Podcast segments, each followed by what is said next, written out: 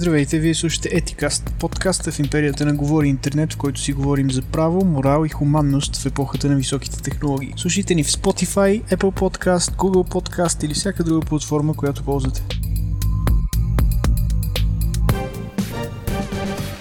Здравей, Димо! Здрасти, Митак! Казваме здравей и на нашия гост Атанас Райков. Това е поредният епизод на Етикаст. А темата днес и това, за което си говорим, е цената на свободата и фалшивите новини. Ще минем през няколко теми. Това как в съвремието човек може да се информира. Колко време трябва да отдели на това да разчисти мръсните, да кажем, или фалшивите новини от истинската информация. И ставаме ли всъщност по-информирани, колкото повече информация минава покрай нас? Свещено ли е правото ни на мнение и трябва ли да бъде ограничавано? Трябва ли да се съобразяваме, споделяйки факти? Трябва ли да ги филтрираме или просто трябва да се подаваме на емоциите? Изобщо как набавяме обективна информация в съвременния свят? Как избираме медиите? Нашия гост, Атанас Райков, е директор на Viber за Централна и Източна Европа, но няма да го представям аз. Наско, представи се с няколко думи. Здравейте, благодаря за поканата. Радвам се, че ще участвам точно в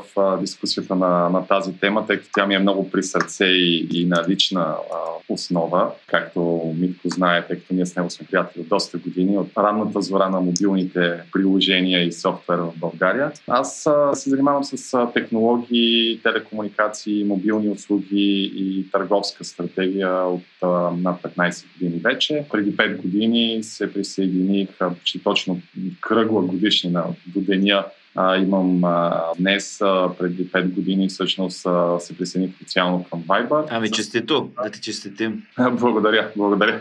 За съжаление не мога да ви почерпя в условията на карантина, но това може по-нататък да се... Ами черпиш не само нас, но и нашите слушатели с опита си в тия 5 години, защото доста малко хора имат толкова международен опит в такава голяма компания, така че ще ни бъде интересно да ни разкажеш, и изхождайки от твой опит, да поговорим както личен, така и професионален за цената на свободата и на фалшивите новини. Сигурен съм, че имаш достатъчно информация по темата за това как се споделят новини. Имаше даже наскоро в NBC News имаше репортаж за това как фалшивите новини се разпространяват толкова по-бързо от истинските новини. Най-вероятно, защото те натискат психологическите бутончета на хората, които ги четат. А в тази връзка аз бих искал да кажеш няколко думи за това как ти се струва от гледна точка на разпространението на информация и съответно разпространението и на фалшиви новини. Настоящата ситуация, така епидемиологична, и въобще кризата, свързана с COVID,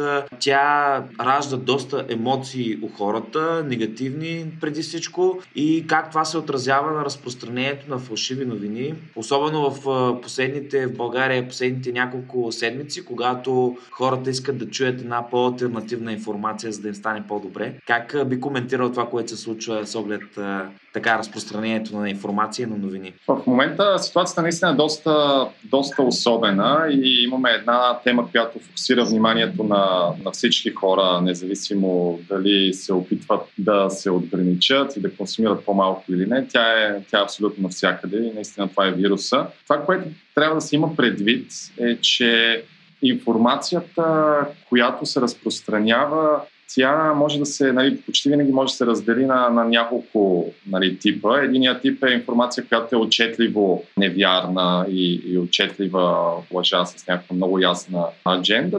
Другият тип информация са разказване частично на историите, чрез някакъв тип ъгъл, който да се използва спрямо вижданията на съответната медия или източник. И всъщност понякога е много трудно да се сложи границата между двата типа информация, но те, в зависимост от степента на грешност на предположенията или на опасност на тези предположения, могат да попаднат и в една категория, и тогава вече отговорността на платформите или на медиите, които ги дистрибутират, би могла да бъде изключително висока. Аз до някъде говоря по тази тема, включително и като представител на такъв тип платформа, през която се разпространяват много новини. Тази сутрин видях брифинга, който е имал оперативния щаб, където генерален Тъвчийски е споделил, че дори има някакви заплахи за живота му и изведнъж са намесили нашето име.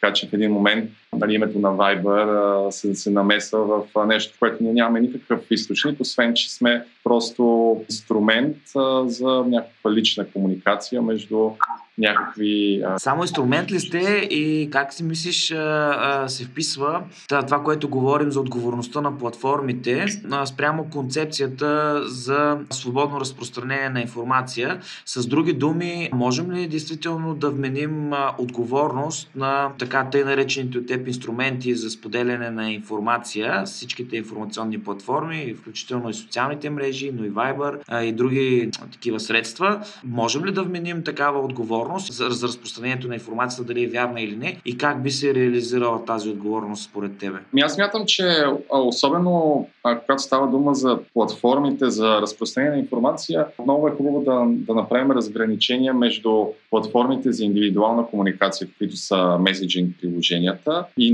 тези лични разговори, като групите и разговорите един по един между друг на потребителите, и социалните мрежи, където информацията е публична, където тя влиза в фид, има много по-голям досек споделянето на дадено парче информация или даден линк към някакъв новинарски сайт.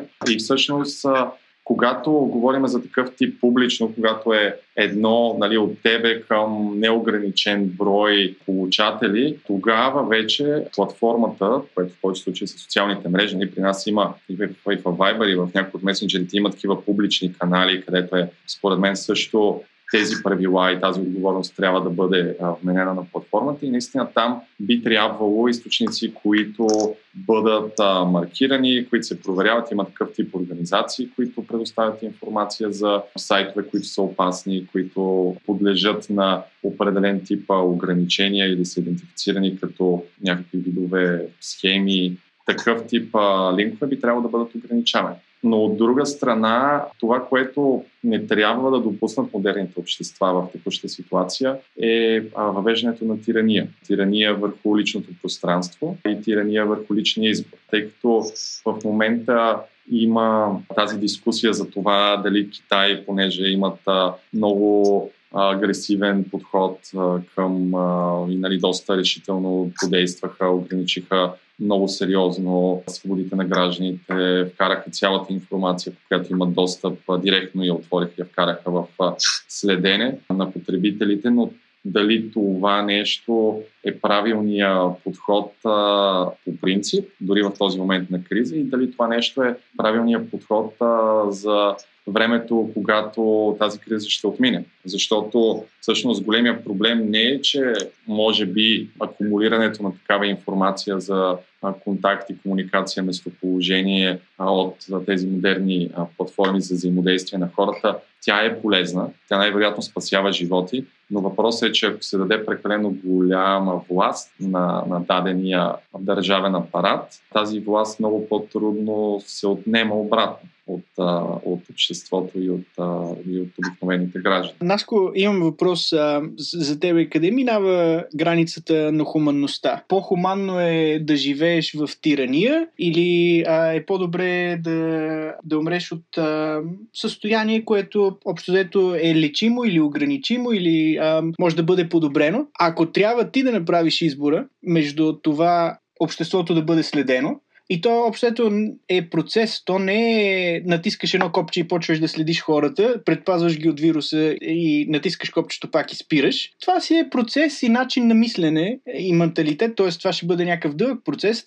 Той свят ли е по-интересен и по-хуманен по-скоро, или света, в който има смъртност, която може да бъде предотвратена, но за сметка на това живеем в едно много по-свободно общество, всеки е свободен да изразява себе си. Моето лично мнение е, че по-скоро сега, особено покрай този вирус, малко отиваме в един самоцел, хайде да приемем повече следене, за да си удължим живота. Да, обаче какво правим в този живот? Ти как мислиш по въпроса?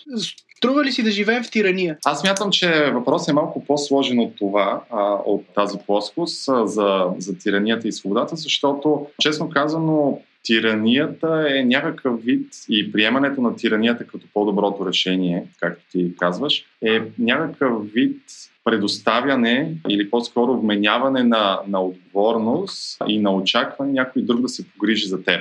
Нали, в идеалния случай това би било благородния диктатор. Примерно на Сингапур основателя е такъв тип. Сега въпросът е, че има много малко примери на такъв тип началници и държавници и много повече примери всъщност на хора, които може и дори да започват с добрия подход и с добри намерения по пътя си към абсолютна или някаква много обхващаща власт. Но в един момент, колкото повече тя се концентрира, толкова повече има само едно звено, което може да вземе крайно лошо решение или да изпрати крайно лошо послание, тъй като в момента има примери, включително и от много развити демокрации, където техните лидери изпращат много опасни послания, може би, към тяхната нация и всъщност цифрите за смъртност и за разпространение на тази зараза показват това нещо, че може би най-напредналата технологична държава в света, която би трябвало да е дала много институции и неща, също в момента е най-ударена, въпреки че има достатъчно време да се подготви. И всъщност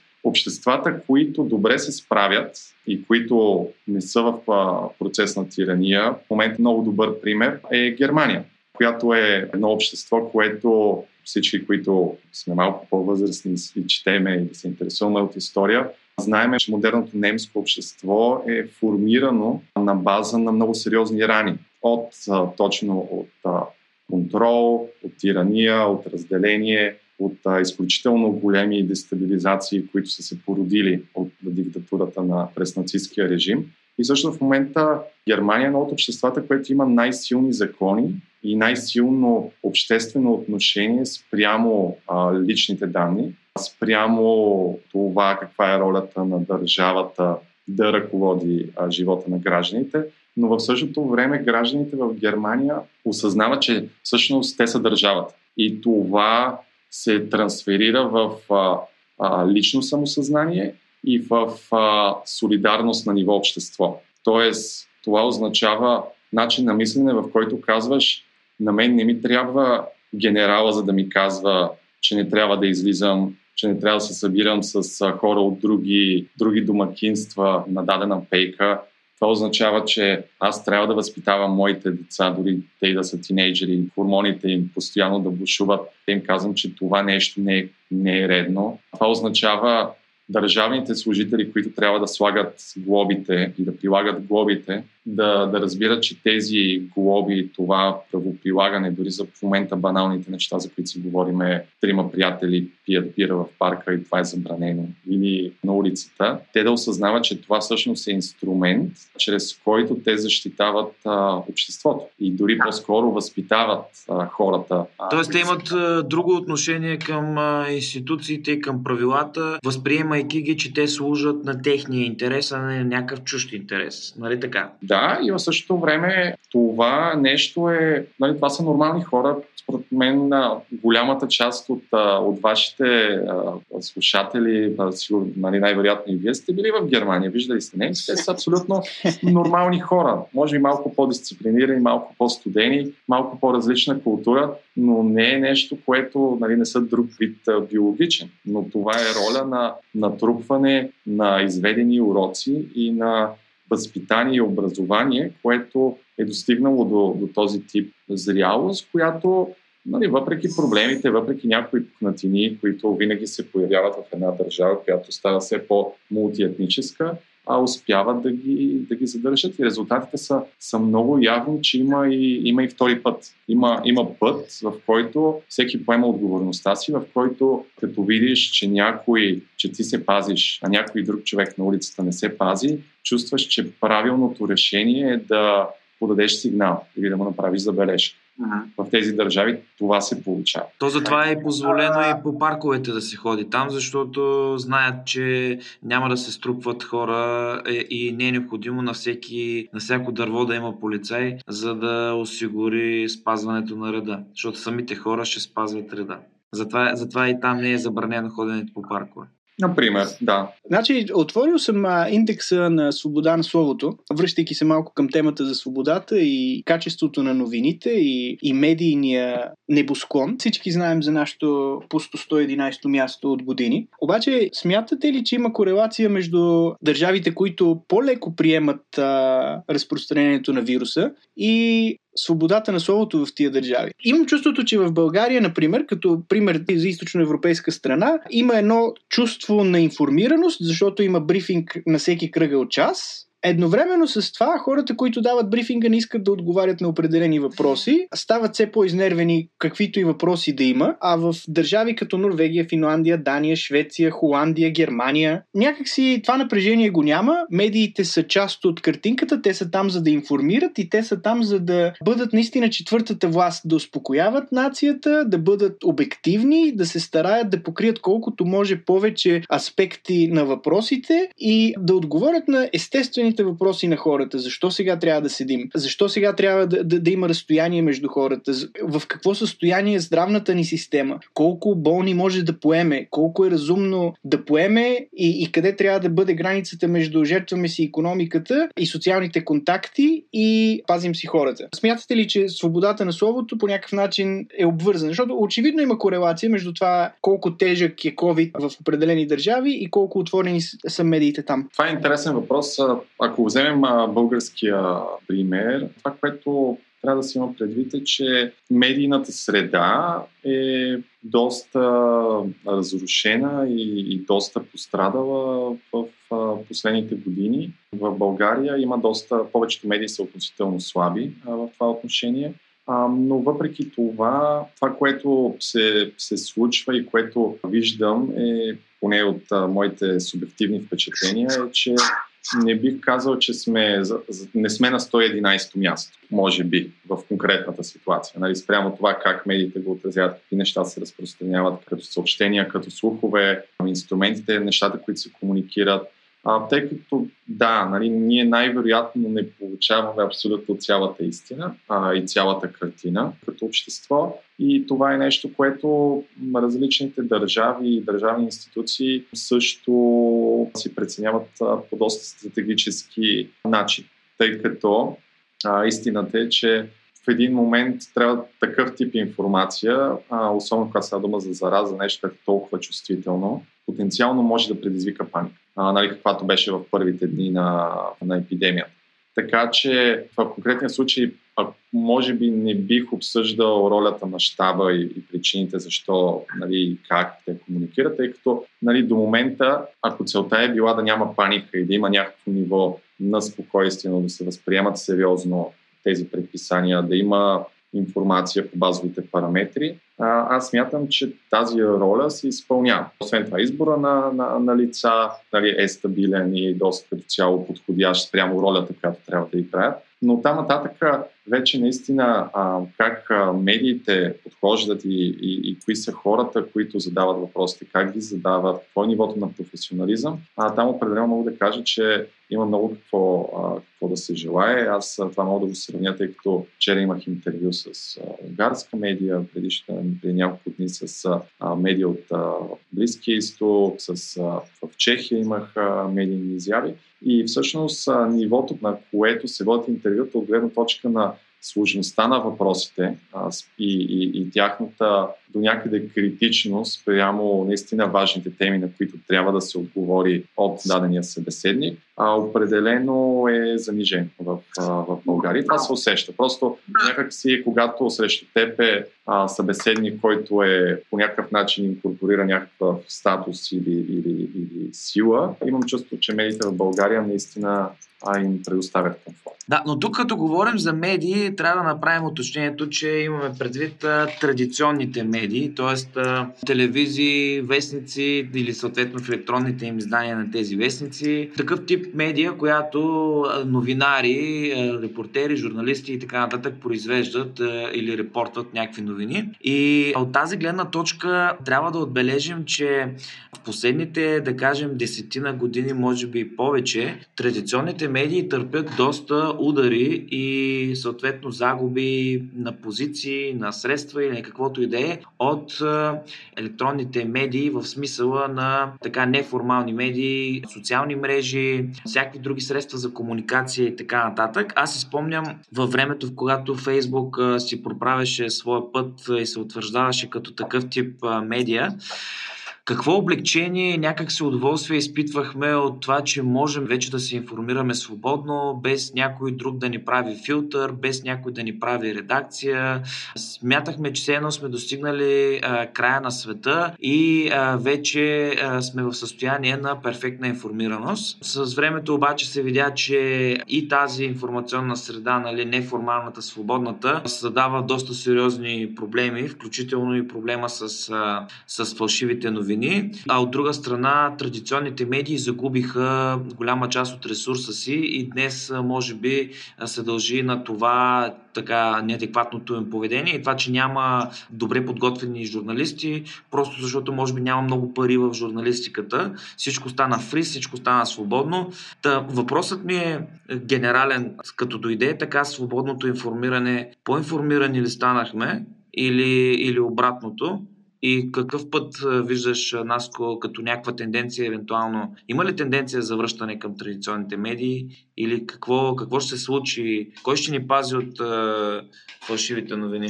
Аз, честно казвам, но може би има медии, които са с традиционен произход, да кажем, и начин, в който са стартирали, но вече дори телевизиите или радията са в социалните мрежи. Те всичките имат онлайн издания, сайтове. Вече борбата е горе-долу, започва да се изравнява. Да, някои от тези големи играчи доста по-бавно. Казаха в играта, да, тяхното влияние новите платформи е по-малко.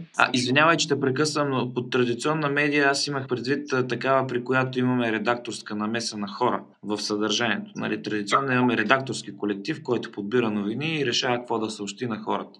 Тя може да бъде в телевизионна среда, може да бъде в всякаква друга електронна среда. Ами, честно казано, аз смятам, че в модерния живот нещо, което трябва винаги, което си задава един човек, когато се опитва да разплете някаква такъв сложен въпрос, който е свързан с информация, с комуникация по-скоро, тъй като медиите са комуникирани на някакви видове информация, е откъде идват парите, откъде идва финансирането, каква е мотивацията това нещо да се прави, какъв е бизнес модел.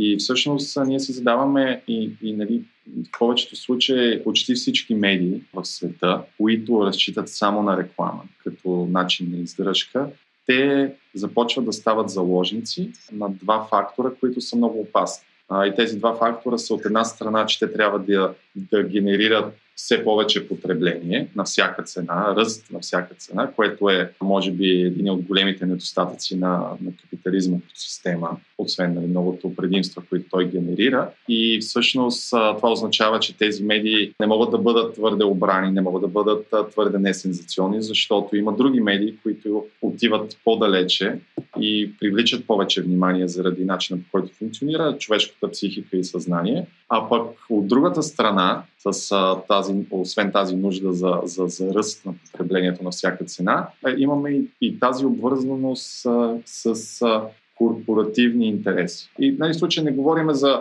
най-крайния вариант, на който сме свидетели в България в някакви много големи крайности, но може да става дума дори просто за големи рекламодатели. Ако 20% от бюджета ти е от някаква мегакорпорация, тогава каквото и да си говорим, която и голяма медия да си, ще внимаваш какво пишеш, как пишеш за тази корпорация, как водиш дискусията. А пък тези дискусии може би ще стават все повече. И всъщност това на практика означава, че да, ние прегърнахме като потребители тази възможност и тази уникална свобода, но всъщност ние имаме нещо като фаст фешън за новини и за новинарски издания, за медии. Всъщност ние не получаваме, примерно, продукта, който можем за който плащаме по-висока цена и който може да ползваме дълго време и който да ни предостави добро качество. Ние получаваме нискокачествени, бързи, с максимално ниска инвестиция продукти, информационни, в повечето случаи, когато този модел е единствения за дружеството от другата страна. Тоест, да обобщим, не ставаме по-информирани от това, че информацията се разпространява по-свободно, а получаваме някакъв по-нискокачествен продукт информационен. Нека да кажем, че това е масовия потребител. И всъщност точно този масов потребител, който казва казва, нали, защо да плащам за нещо, което мога иначе да получа безплатно, което се случва в, нали, това е парадокса на интернет, че ние плащаме чрез времето си и вниманието си, за да гледаме реклами, да има рекламни постове, да има advertorials, да има относително нискокачествени препечатани новини или платени новини от даден интерес. А в същото време и този разход, и тази цена не се забелязва толкова от хората и от обществеността. В същото време хората, които инвестират, и примерно аз сега се замислих, нали, дори за този подкаст и си мислих, че аз всъщност давам няколко стотин лева, може би не долар, но няколко стотин лева на месец за абонаменти, за патронаж на примерно 1-2 подкаста, които подкрепям. За това да мога да чета Economist, да мога да чета New York Times, да имам достъп до някаква по-сериозна чисто бизнес и финансова медия. Тествах Wall Street Journal срещу Financial Times. Имам достъп до някакви архиви, до които имам достъп до немски, френски списания, които криволяво си превеждам, за да имам малко по-широк поглед. И всъщност тези пари са сигурно по-малко от парите, които давам за краставици, нали, на месец. И всъщност, нали, на пръв поглед звучи много, защо плащаш 100 лева или 150 лева за тези абонаменти, но всъщност са, нали, колкото за някакъв компонент от храната. Да, не всеки гражданин, не всеки човек може да похарчи тези пари за това нещо, но примерно аз, нали, споделям статии, споделям някакви части от тези неща, дори с някакви, примерно с моите племеници или с някакви по-млади хора, с които говоря, за да може да се формира това нещо. Дори понякога споделям моя акаунт, в зависимост от това какви са възможностите. И смятам, че това е много по-голяма възвръщаемост за мене от една страна, и от другата страна смятам, че подкрепата на такъв тип медии, които единствената им цел би трябвало да бъде да предоставят качествено съдържание, и поради това, че те имат имат фиксиран абонамент, и за тях няма значение дали аз ще прочита 5 статии от Economist и от New York Times, или ще прочита 50.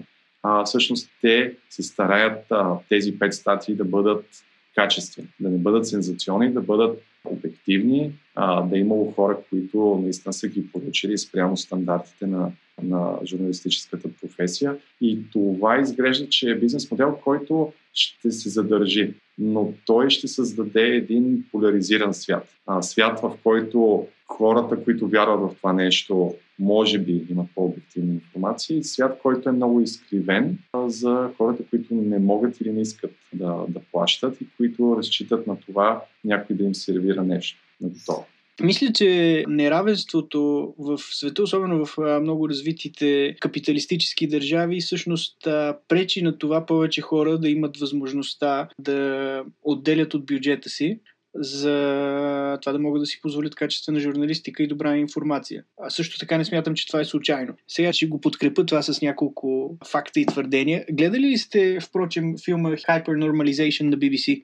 Не. Той проследява историята някъде от 70-те години, някъде до към 2000-та година. През 70-те години Кисинджер започва една кампания, в която обяснява на американците, че ситуацията в Близкия изток е твърде сложна за тях. Той е виден експерт. И нека американците да не се затормозяват с това да мислят твърде много за проблемите на Близкия изток, включително Близкия изток в най-широки граници. Значи, по това време щатите водят война и в Виетнам, но имат и много проблеми в Сирия. Всъщност това е периода, в който започва дезинформацията като масово явление. Това е периода, в който може би можем да кажем първата фалшива новина или интерпретация. Това е периода, в който започва suicide бомбинга, т.е. ислямски свещеници тълкуват Корана, според който самоубийството всъщност не е чак такъв грях, ако самоубивайки се, убиеш неверници. И така полека-лека от Кисинджер започва едно явление в популярната култура, в което на информираните решения някак си започваме да се присмиваме. Започваме да гледаме с насмешка на хората, които твърде много мислят и твърде малко действат. Това има много различни измерения. Примерно, ако сте гледали Shark Tank, там много сделки пропадат, защото не било взето решение веднага. И тук говорим за някакви бизнеси и за следващите 10 години от бъдещето на някого. Той трябва да вземе решение на минутата, без много да задава въпроси. Говорим за сериали като Friends, който беше световен хит, в който, ако си спомняте, Рос, който безспорно беше интелектуалеца на компанията, беше постоянно усмиван и завърши зле. Изобщо, мисля, че масовата култура започна да налага това всички да трябва да се информираме за минимално количество време, новините да са колкото може по-фронтлоуднати, да има колкото може повече брейкинг. И това полека-лека започна да се прехвърля и на сериозни медии, започна да се прехвърля на CNN някъде около 2001, когато вече, ако нещо не беше брейкинг, не беше новина. Едновременно с това, през 70-те години общо взето започва платото на доходите на средната класа в развития капитализъм, в щатите по-конкретно. И така някак си се получава перфектната буря, в която обикновеният човек не желае или не е в състояние да плати тая цена, за която говори Атанас. Смятате ли, че има нещо подобно и колко време според вас ще мине, понеже това е до тук изборих някакъв 50 годишен процес, колко време ще мине преди всички да кажем, света не върви на добре, нека да се върнем малко назад, нека да се информираме по-добре, нека да инвестираме в по-добрата си информираност, ако щете дори дългосрочно в по-доброто си образование, по-критичния си поглед върху света, и да взимаме заедно, съвместно по-добри решения. Смятам, че тези щехи, които ви каза и сподели, са много добре допълват картината, която се получава. Процес, който 50 години е имал натрупване и е бил съпътстван от съответен икономически модел, който след това се трансферира в бизнес модел на включително тази индустрия, която са медиите, политиката, управлението, икономическите процеси. Много трудно може да се обърне за година, две или три, освен ако няма революция или някакво събитие, което е с много краен революционен характер, което не е невъзможно. Не е невъзможно и всъщност това, което виждаме с ръста на популизма в много държави, в много големи, включително демокрации, които имат страхотни институции в сравнение дори с България, започва да бъде някаква сигнална лампа, която притеснява много хора. Тъй като всъщност, според мен, дори хората, които са създали и които са си смятали, че този тип ред и този тип конструкция на управление на общественото мнение и неговото навигиране спрямо някакъв план, който има Пакс Американа или някаква друга визия за развитието на Европейския съюз или Западна Европа или конкретни държави в нея, както на Брекзит и Англия. В един момент започва да се оказва, че се появяват много дефекти, които много трудно се контролират чрез тази система, която е била създадена и започва да се появяват външни актьори, нови актьори, които започват да играят тази игра дори по-добре от създателите. И според мен има два сценария. По-добрият сценарий е наистина тази червена лампа да започне, тези предупредителни знаци да се вземат много сериозно и да започне една промяна към, може би, някаква регулация, може би някаква по-голяма отговорност, включително на някои от тези онлайн медии. Има много натиск, както започнахме с темата, която е първо причината за този разговор върху платформите за разпространение на информация, за да могат тези дефекти да се ограничат. Другия сценарий е да стигнем до много по-крайно положение. Положение, в което буквално има групи от обществото, които по никакъв начин не живеят една и съща информационна реалност, които отричат абсолютно вижданията на другите и дори това вече изгражда ценности и принципи, които са различни, което е следващия етап на деградация на едно общество и тогава вече да има конфликт. тези конфликти могат да имат най-различно естество и резултат от тези конфликти обикновено е рестарт на система. А какво мислиш за сега излизат, гледам, че дори се популяризират с рекламни кампании, апове от рода на Newsly, не знам дали сте чували за този ап, в които се групират новините по една и съща новина, как се представя в различни източници от гледна точка на кои са по-консервативни, по-либерални, центристи и така нататък, като включително и потребителите могат да рейтват новините, дали са фалшиви. Предполагам и някакъв алгоритъм така филтрира то фидбек, защото да не се стига до някакви акции, кампании, които да компрометират някакви новини, но такова технологично решение, дали ще е това, дали ще е някакво друго технологично решение, с което да се постига поне, да се даде на хората възможност по-добре да разграничат фалшивите новини от истинските. Какво мислиш, има ли шанс за такова нещо или проблемът трябва да се вгледаме в човекът зад, където се казва, че проблемът не е в какво ще стане като натисне бутона, бутона за ядрената реакция, а проблемът е този, който е зад бутона. Дали тук имаме проблем зад клавиатурата, зад машината у самия човек, който трябва да лекуваме, или можем с технологично решение да му дадем на този човек възможност да, на хората възможност да филтрират фалшивите новини от истинските. Ако трябва да сме оптимисти, бихме казали, да, такъв тип технологични платформи със сигурност са позитивна стъпка и имат бъдеще, ще имат аудитория, това е правилна стъпка. Но ако сме реалисти, може би по-скоро оценката би била, че това не е достатъчно. Защото четенето на новини, които са от източници, с които не си съгласен, е като да в общи линии да говориш с някой човек, който не ти е приятел.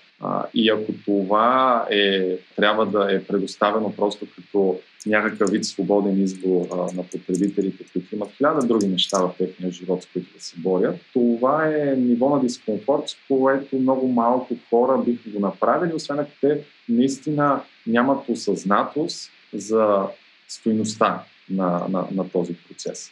А всъщност проблемът е, че връщаме се отново точно как, към края на това въпрос. Та въпрос е свързан с човека, а човек се формира чрез образование, човек се формира чрез определени принципи и ценности в даденото общество, може би чрез някакви норми, които могат да бъдат включени в нормативни актове, които да бъдат по-сериозно комуникирани и въвеждани, за да могат да бъдат възприяти.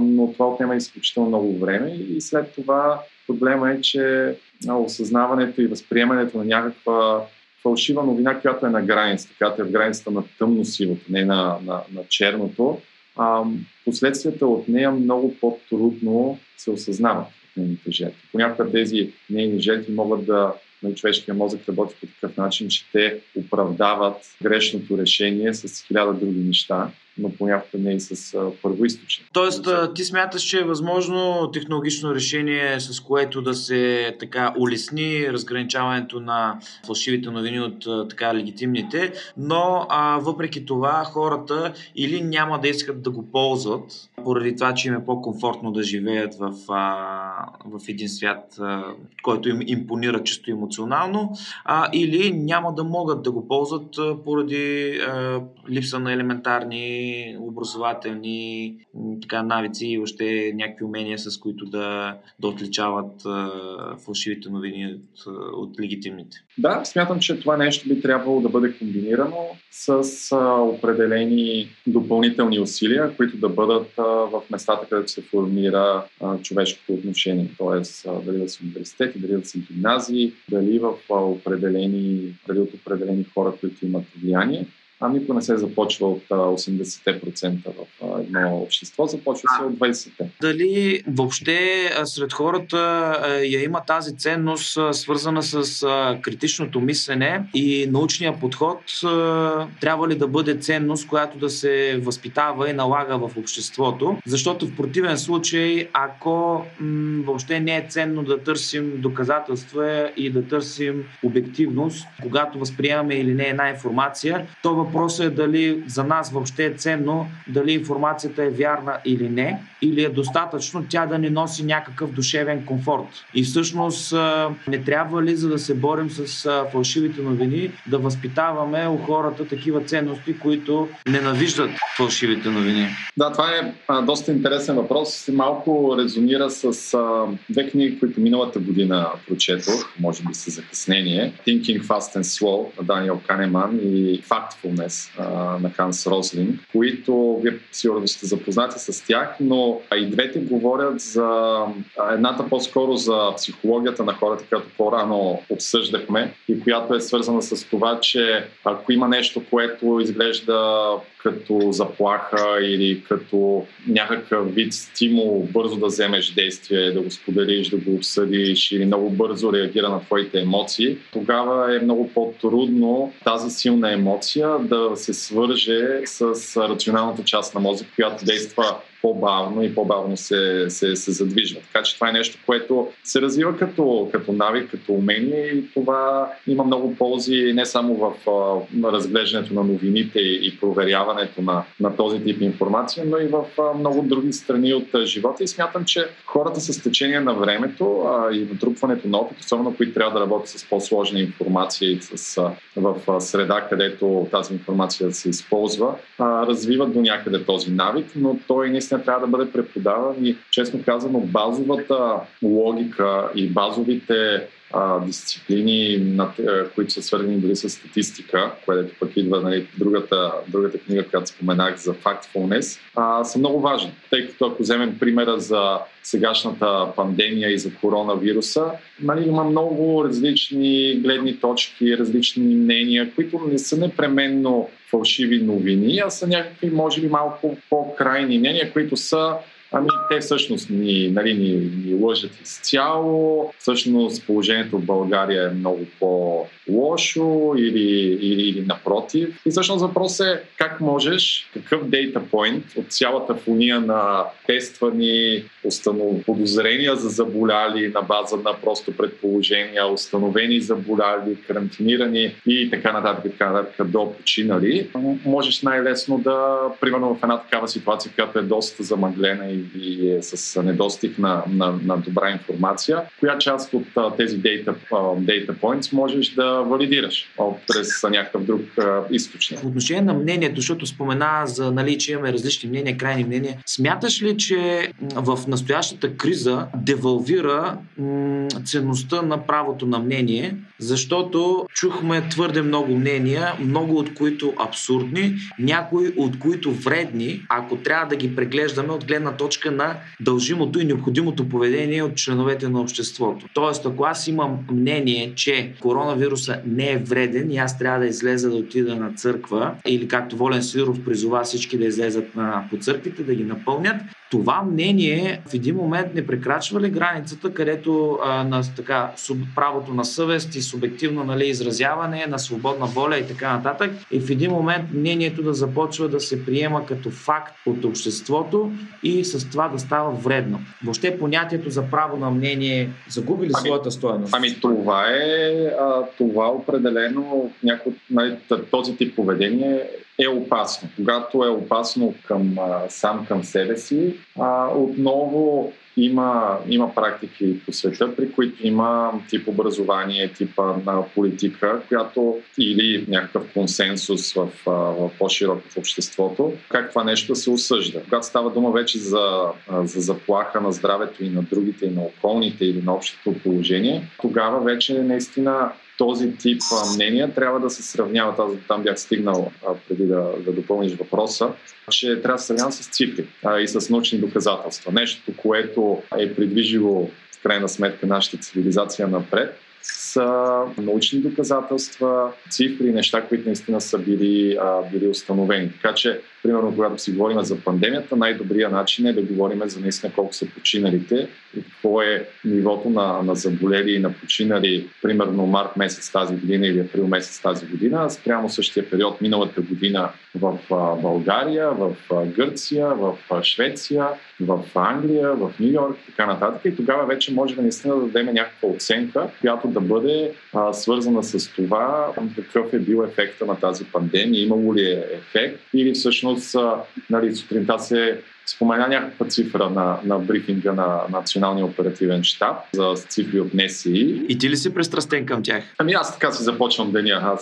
Лъчезарен начин да започнем днес. Ами аз го възприемам като някакви 10 минути или 15, които са до някъде от извора. Нали? Независимо какви предубеждения човек може да има. Аз имам относително малко. Но все пак това е информация, която е, за която седи доста сериозен ангажимент. Така че сутринта спомена някакви данни, някакви цифри. Мен, примерно, би ми било любопитно да отида в НСИ и да видя тези цифри, тъй като, честно казано, починалите хора в една държава не могат да се скрият, тъй като това е информация, която влиза, от която има много правни последици, така че общия брой на починалите не може да се скрие. И при положение, че е мирно време и няма друг фактор, който много да изкривява тази крива, сравнението по този начин ще бъде доста по-коректно. Аз съм сигурен, че някои от големите медии в света, връщайки се към качествената журналистика, ако не някои от българските, където имам по-малко надежда, ще направя такова сравнение през лятото, като мине тази пандемия и всъщност ще могат да извадят някакви изводи. Въпрос е дали хората ще го прочитат и дали те ще се интересуват и как това ще бъде отново отразено. Така че аз смятам, че е хубаво наистина да се разглеждат източниците, ако има цитат, да се види дали това не е криво огледало, а всъщност е истинското част от информация, но това изисква време и това изисква усилия. Така че най-вероятно е разумно да ние сме в ново време, в което аутсорсваме всичко и прехвърляме всякакви други задачи и си плащаме за това по един или по друг начин. И за съжаление лесният шорткът е да тестваме някакви източници и да изграждаме някакво доверие към тях. Но не сляпо да им вярваме и освен това на определено време да ги поставяме под въпрос. Тоест сайтовете, които четеме, онлайн изданията, списанията или другите източници на информация да ги поставяме под въпрос. Връщайки се към технологиите, другото нещо, което трябва, според мен, модерния потребител, особено на социални мрежи, да има предвид е всякакви услуги, които са свързани с алгоритъм. Тъй като всъщност алгоритъма вече, дори да е тъй като нюсфида на Facebook, на него ние не виждаме това, което нашите приятели искат да видим, а ние виждаме това, което Facebook е решил ние да видим наотгоре. Тъй като повечето цифри са, че средностатистическия потребител скролва първите 10 на 15 поста, които се появяват в неговия фид в Facebook или в Instagram или подобни мрежи, а пък и клика на 80-90% от кликовете са на първите от тези постове, които веднага му се появяват. Така че ако и тези мрежи и техния алгоритъм работи, има само една конкретна цел. Хората да консумират повече, да кликат повече и това да резонира спрямо съответните реклами, които има в момента. Така че ако Фейсбук има, те забраниха рекламите на слава богу, големите платформи на медицински изделия, маски, гелове и така нататък. Например, ако те искат вие да си купите застраховка за примерно наводнение, със сигурност алгоритъма на Фейсбук, ако може да издири нещо от няколкото хиляди поста от вашите 1000 приятели, които са били генерирани в последното денонощие, те могат да извадят пост, който е свързан с това нещо по някакъв начин. И да променят вашия начин на мислене. Има една книга на Шушана Зубов, която е наистина горещо препоръчена в тази насока, която говори по много обективен начин за точно историята и за този digital surplus, който генерира тези платформи, че всъщност там по-скоро се говори за това, че тези големи компании, които особено са свързани с алгоритъм, чрез който ви показват резултатите или информацията, те подбират този тип информация и този тип съдържание, което генерира най-голям икономически сърплъс за тях, добавена стойност.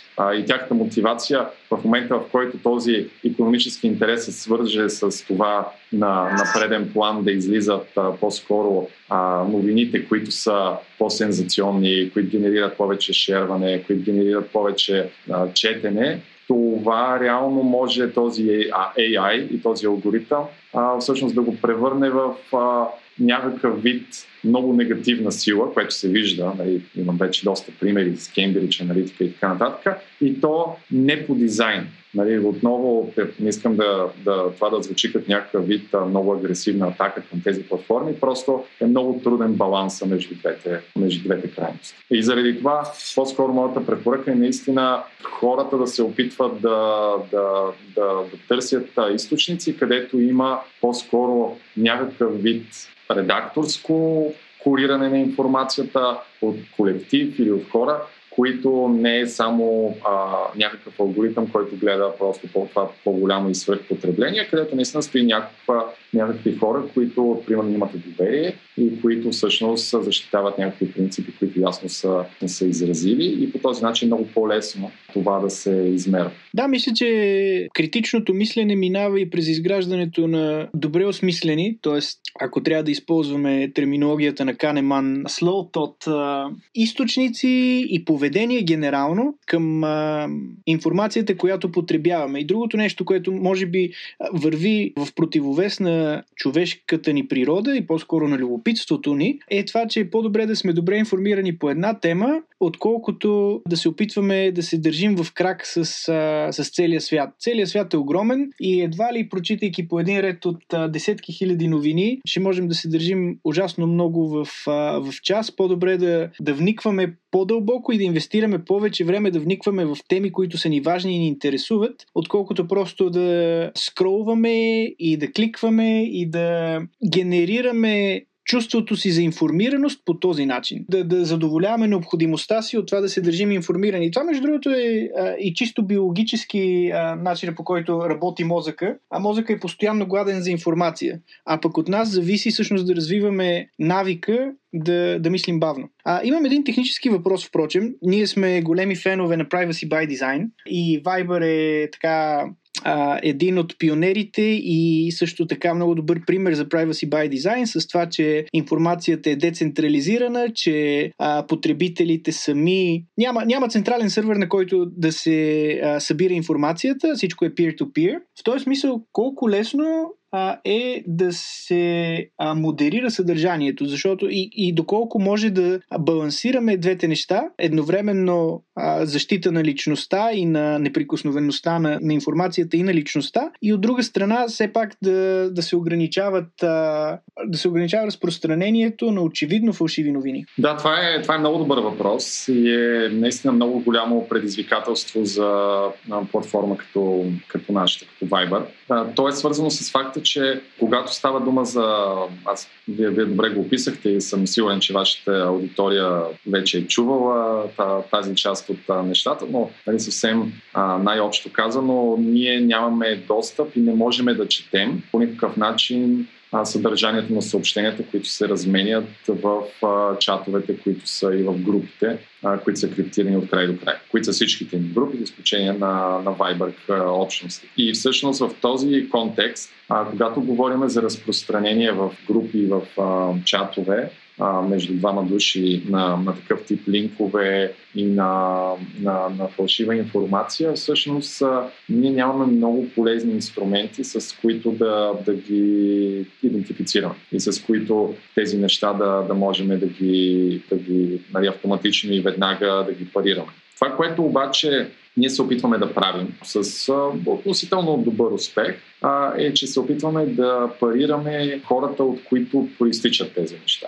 Нали, ако става дума за някаква новина, която е примерно някой държавен глава или нещо такова, или някакъв авторитет е казал нещо, което е фалшиво, нали, грешно или опасно, там е трудно да го идентифицираме. Но когато става дума за, примерно, за измами, за някаква наистина много организирана атака или организирано зареждане на даден потребителски сегмент с определен тип съобщения или линкове, тогава ние се опитваме да използваме по-скоро социалната графа на потребителите. Ние можем да засечем и тяхното поведение. Тоест, ние можем да засечем потребители, които имат поведение например, да активират се във Viber с руски номер, с украински номер или американски между другото, абсолютно еднаква е вероятността в днешно време.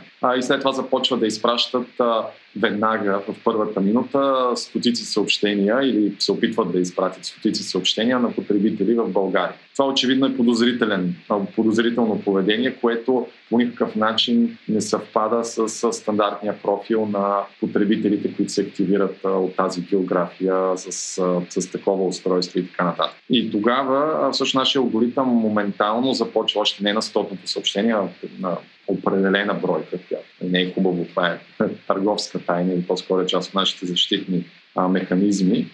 Дори аз не знам точно конкретната бройка, но нашият изкуствен интелект и алгоритми, които сме вкарали, започват да следят тези потребители. Отделят ги в отделна категория и започват много внимателно да видят, да гледат какво се случва и какво ще бъде следващото им действие. Дали ще изпратят линк, изпратят много малка дори бройка от съобщения към потребители в друга държава, които имат линк или някакъв вид интерактивно съдържание, тогава ние бихме могли да им намалиме темпа, с който изпращат тези съобщения, да им покажем в реално време банер, че смятаме, че те са идентифицирани като неблагонадежни потребители на платформата и буквално може, ако това поведение продължи да ескалира, буквално целият този процес може да отнеме няколко секунди и да бъдат блокирани. Добре, това изглеждат като добри новини, като за край на настоящият пети епизод на Етикаст. Изглежда, че технологията все пак има потенциала да спаси света, но така да направим едно обобщение за това, за което говорихме до момента. Какво си казахме? В крайна сметка, свободата на информацията върви ръка за ръка с опасността от това тя да е невярна, естествено, но за сега изглежда, че ползите от нея превишават опасностите, което значи, че ще трябва в тази свободна среда сами да се оправяме срещу фалшивите новини. Възможността ни обаче да се защитим от фалшивите новини на първо място зависи от това какви са нашите ценности. Ако истината не е сред тях и научният подход не е като наш дефолтен или метод по подразбиране за ориентация в околния свят и като метод на познание, ние няма как да се справим с фалшивите новини и това е невъзможно, ако за нас е по-важно да се чувстваме добре от това, което четем, а не то непременно да е вярно. Разбира се, има и технологични решения, които да ни помогнат да отличаваме по-лесно истината от лъжата и разбира се, трябва да се подкрепи тяхното развитие. Пропуснах ли нещо? Нас, какво мислиш за финал? Какво ще кажеш по отношение така сблъсъка между свободата на информацията и вредите от фалшивите новини? Как виждаш това съотношение? Аз смятам, че всеки отделен потребител трябва да носи личната си отговорност и да полага малко усилие и отделно може би някаква малка инвестиция, за да може да запази обществото и неговията социална среда около него по-чиста от фалшиви новини и мисинформация. И смятам, че абсолютно всички, ако положим малко повече усилия за това, бихме могли, имаме повече дисциплина, бихме могли да създадем една много по-добра среда, която да бъде и по-безопасна и по-полезна за всички. Благодаря, Наско. Това беше поредният епизод на Етикаст. Слушайте ни в Spotify, Google Podcast, Apple Podcast, Pocket Feed или откъдето намирате това съдържание. Ние сме в Империята на Говори Интернет. Слушайте тях, ако сте гладни, Дропи Чили, Транзистор или Експлейнер, ако имате нужда от повече обяснение и път в технологичността. До скоро! Това беше Етикаст, един подкаст, в който си говорим за право, морал и хуманност в епохата на високите технологии. Може да намерите още наши епизоди в Spotify, Apple Podcast, Google Podcast или всяка друга платформа, която ползвате. Не пропускайте бележките към всеки епизод, които може да намерите на нашия сайт. Там оставяме много препратки и обяснения. Последвайте ни в Twitter и споделете мнение. Искаме да подобряваме този подкаст и единственият начин да го правим устойчиво е с вашата обратна връзка. Може да използвате, разбира се, и линка към Microsoft Forms, който е част от бележките и е на сайта. Слушайте и останалите подкасти в Империята, ако това, което чухте, не е достатъчно. Ден, делничният преглед на най-важното за заети хора. Транзистор, един подкаст за технологии и джаджи. Говори интернет, което е нещо като сутрешен блок, само че не е сутрин, не е по телевизията и няма пишман експерти. Експлейнер, който обяснява сложни неща просто, и Дропи Чили за всички теми, свързани с храната, понякога става въпроси за вино. Може да ни подкрепите, като станете патрон на нашия или някои от другите подкасти в Империята. Може да последвате линка на нашия сайт. Това беше всичко от нас и до нови срещи!